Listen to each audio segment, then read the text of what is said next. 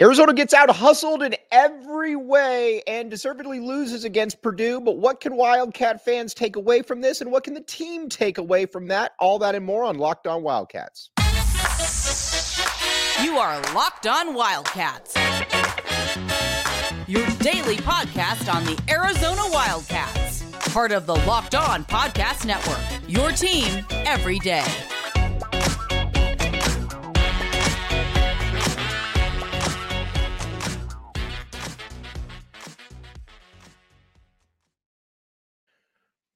Arizona loses to Purdue ninety-two to eighty-four. Now, what happened in this game? First and foremost, Arizona is a uh, team that went into this game with an athleticism advantage, and Purdue clearly outworked uh, them, and it was from a variety of different angles. First and foremost, Arizona, um, and again, Tommy Lloyd is a great, great coach. We all know that, but he kind of got worked by Matt Painter in this game. Uh, Purdue was able to get wide open threes throughout the first half. And again, these weren't the threes. These weren't the Salim Stoudemire threes where you're pulling up from the cactus or you're making five guys miss. They were running off two to three screens off ball action, and they were getting wide open shots. Lawyer is still making threes. And Arizona, quite frankly, looked a little bit befuddled out there. And I think that's what was something that was a, uh, I think that's something that was, it's certainly surprising, because it didn't look like they were ready for this game. And That to me is a uh, that to me is a little bit of an issue. Now, we'll get to Zach Edey. I thought Arizona did a fine job on him. But defensively, this team was just kind of a train wreck in the first half, and it kind of spilled over to the, into the second half at times as well. Now, the first thing I think you need to look at is um, defensively, Kylan Boswell was absolutely terrible. Um, there's really no other way to put it. Um, he was lost on screens. Uh, he and Pelle Larsson kind of took turns, uh, giving up wide open threes. And again, against a team like Purdue, that can't happen. Again, these are, uh, these is, you've got a variety of standstill shooters that are amongst the best in the country. Again, that just can't happen. Not really sure what other way to put it. Arizona got worked in that, re- uh, worked in that regard. And not only did they get worked in that regard, um, Arizona didn't really look like it had a uh, uh, a comeback outside of the zone, which we will get to. I liked the zone that they sprinkled in there a little bit, but again, you shouldn't have to use a zone when you have better athletes than the other uh, than the other team. And then it was just sloppy turnover after turnover, it seemed, where you're wondering what exactly is going on here. Um, and these turnovers, these were the debilitating type of turnovers that, as they call now, these are the pick six type turnovers where you're going the other way and it's going to result in an easy basket. And Pelle Larsson had a number of those. I believe Pelle had five turnovers. It felt like it was fifteen. Um, and again, it just didn't, uh, it just didn't feel right. And in the second half, when Arizona got into the game, um, They uh, uh, went on that seventeen four run. It was with Kylan Boswell on the bench, and it was with Jaden Bradley in there. By the way, we got to give Jaden Bradley a lot of credit. Jaden Bradley is a dude who um, hasn't gotten a ton of fanfare, but defensively, he has been absolutely fantastic for the Wildcats. And um, he uh, he and K J Lewis were able to were the ones that were able to kind of get that game back into uh, get back into reach. Um, and then. Uh, Arizona goes on that seventeen four run, gets it back to four, and then you bring Boswell bra- back in. You bring, um, you take Jaden Bradley out, and I think people are still wondering what exactly was the uh, the impetus for that, because it certainly didn't make any sense to me. Um, again, Tommy Lloyd is what uh, seven thousand two as a star or as a starter as a head coach, so I get it, but. That kind of stifled the momentum. I mean, if it ain't broke, don't fix it. And that was certainly working. Then the other thing that I didn't understand at all was going to Umar, or it was going to Umar Ballo uh, t- three straight times against Zach Edey in the low post. Listen, love Umar Ballo, leader of men, Umar Ballo, very good player. But at the same time, um, you know, at the same time, though, he also was somebody who, Um, Purdue would be more than okay with taking those shots. That to me made no sense whatsoever. Why you continue to force feed Umar Ballo, especially when you got Caleb Love and Keshad Johnson, who we're going to get to there in a minute. Um, but that made no sense to me. And Umar Ballo, leader of men, as much as we like him, is not somebody that is going to pull the Akeem Olajuwon and uh, take somebody that's bigger than him and do a variety of moves and score. Umar Ballo was basically praying for a hook shot to go in. That, um, again, that's just not good enough. Uh, I don't understand what the theory was there. Um, And honestly, just from a playing, from a coaching perspective, this just wasn't a great game for Arizona. Again, I still believe this is the best team in college basketball, and I think that's going to uh, bear itself out throughout the season. See what I did there? Bear itself out. But at the same time, this was a squad that um, that didn't look like it was ready for the moment, and that's disappointing. And at the end of the day, again, love Tommy Gunn. Tommy Lloyd is an amazing coach, but that's also a little bit on him. Again, some of the uh, some of the uh, rotations in the first half were uh, incredibly bad. Again, I don't know why the plan was to double Edey um, because Arizona, the one thing that we have found out is when they double, they can't. They generally can't get back to the three-point line. And that certainly happened, and that was a huge problem against Purdue, was the doubling, not being able to get back to the three-point line. In my opinion, that really can't happen, especially when you're dealing with a team that relies on that. These are not guys outside of Braden Smith who are going to make plays off the bounce. They're uh, limited in that regard, and that's just not what's going to happen. So when you double Edey, and sometimes it didn't even really feel like it was necessary. Again, as much as uh, I was frustrated with Umar Ballo and what the plan was on the offensive side of the ball, it didn't make much sense to, uh, I mean, he's a big, strong dude. Allow him to kind of allow him to match up with Edey and see exactly what happened. That didn't happen a lot of the time, and I think Arizona was worse for the wear for it. Um, again, that was to me, that was an issue that uh, will be interesting to see how that is addressed going forward.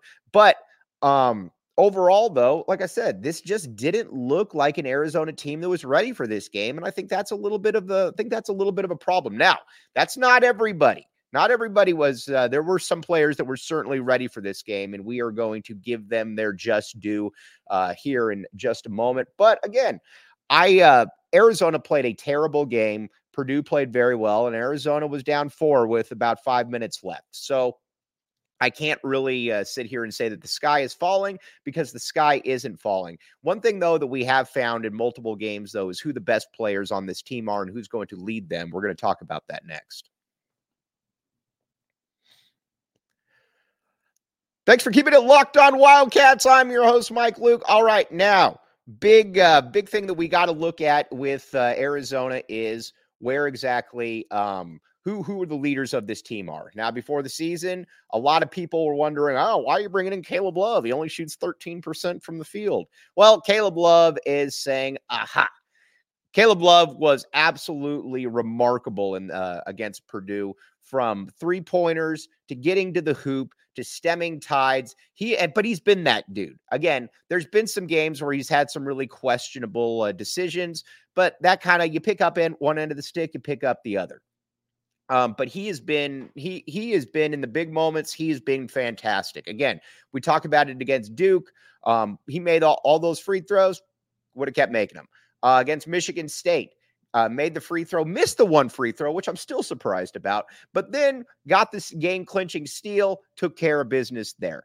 Then um, against uh, uh, Purdue, he was the best player on the court. He was the best player on the court by a good percentage. Um, like I said, whatever you needed, from threes to mid-range to get into the bucket to defending, Caleb Love was that guy. And it was to the point where they had Caleb Love playing the point at sometimes. Um, Love has been a great, great addition for the U of A, and honestly, somebody they haven't had here. Maybe the closest thing in the Tommy Lloyd era was Ben Mathurin. Ben was still more of a, a, a forward type, but he could get his own shot. But Uh, excuse me. Um, Caleb Love is that dude.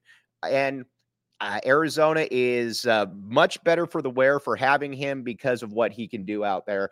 I'm uh, very interested to see uh, how this continues, because I think you could start to make a case that he's going to be the Pac twelve player of the year. I don't know if the numbers are going to uh, put that up there, but uh, his percentages are way up. His assist to turnover ratio is outstanding. Um, and uh, that was something, again, to uh, that I think a lot of people didn't know. Also, it also shows, too, that Hubert Davis, um, Doug Gottlieb talked about it before the year, that Hubert Davis was the, uh, um, you know, he didn't really put Caleb Love in positions to succeed. Just having a bunch of high pick and rolls and uh, having defenses focused totally on him, not really conducive to getting good looks, good shots. And I think that's something that's bared itself out with Tommy Lloyd. He is not having to worry about that. Not only is he not having to worry about that, um, he is uh, he's getting the kind of shots that he wants. Then Keshad Johnson. Um, if he's not the leader of the team, he's the heart and soul of the team, and he brings it every single game down the stretch. I love when Keshad takes the ball and he drives right to the basket, goes right at people. He's strong, he's physical, and honestly, it looks like he just wants it. There, every single game, there's never an example of a player that looks like they want the ball, they want the game more than Keshad Johnson. And again, that bared itself out against, I uh, keep saying bared itself out, um, against uh, obviously Michigan State and certainly against Purdue. Uh, he was a man amongst boys up. And honestly, from a strength and athleticism perspective, I don't know that Arizona's had a front court player like him since Aaron Gordon. He is, like I said, he is just a unique dude. Not only is he a unique dude, he is uh, somebody that Arizona, obviously a type of player that Arizona has not had in the Tommy Lloyd era. And again, um, watching him, you just know that this is just kind of a guy that you can tell this is his last year. He wants it. And it also shows you, too, just the difference in styles and how styles kind of make everything. Because San Diego State, again, he did a lot of good stuff at San Diego State, but he was better than a seven and five player. And he's certainly showing that at the U of A. Um, these two guys, though, uh, this Arizona is going to go as far as both of these two players take him. The uh, Arizona's got a lot of other good players, but they're all role players to a certain degree. Uh, Umar Ballo, leader of men, he's he's he's good. He's also kind of heavy-footed and methodical. He's never there's no real dynamic aspect to Umar, which is going to limit him to a certain degree. Not that there's anything wrong with that, but that's always going to limit his upside. Uh, Kylan Boswell's kind of disappeared down the stretch in big games. Uh, Michigan State disappeared down the stretch. Uh, against Purdue, wasn't even anywhere really to be found. Um, and then uh, he obviously was benched, comes back into the game, and uh, doesn't play well there either. Um, and then Pelle Larsson, Pelle can finish, Pelle can defend, Pelle can't dribble. And when you can't dribble, you're going to be somewhat limited in how far you can really go. Right now, I think K J Lewis is going to be an All-American N B A type, but he's not there yet. And that is a, uh, that's something that, um, you know, just through the age and the uh, process you're going to go through. And then Mount Crevis, um, love him. Think, uh, but Tommy Lloyd obviously doesn't feel that he is ready for big time, big time basketball yet. I'm not sure that I agree with that. But again, Tommy Lloyd sees him behind the scenes and certainly knows what he's doing far more than I do. Jaden Bradley, big fan of. Uh, offensively, though, still somewhat limited. But you get the point. Um, there's, uh, there's two stars on this team. And then there's a lot of very, very good high level role players. And, um, you know, that's just kind of the way it is. Oh, but overall, I'm not, I'm, I'm dispirited by the effort, but I do believe that if Arizona were to play Purdue on a neutral court ten times, they're winning six or seven of those games. I think Arizona is the better team, but again, at the end of the day, Purdue won this game and you got to tip your cap to them. Uh, Matt Painter came into this game with a great plan, a great uh, way of uh, a great, uh, some great decision making and setting his guys up to succeed. And that's something that I think, uh, you know, Arizona just didn't necessarily do. Not everybody has an A plus game all the time. I think this was a case where Arizona certainly didn't bring their A plus game and it came back to bite them, but still not the end of the world. All right. Now, tomorrow, we're going to talk about what this game means for Arizona going forward, and not only what it means for Arizona, what you could learn from it, what we've learned from it as a fan base, because, again, this is still an awesome team that is going to be in the top five all season, not going to drop many games. And um, I think it's uh, fair to say that uh, this is a still a very good time to be a University of Arizona Wildcat fan. But we will be back with you tomorrow. But as always, thanks for keeping it locked on Wildcats.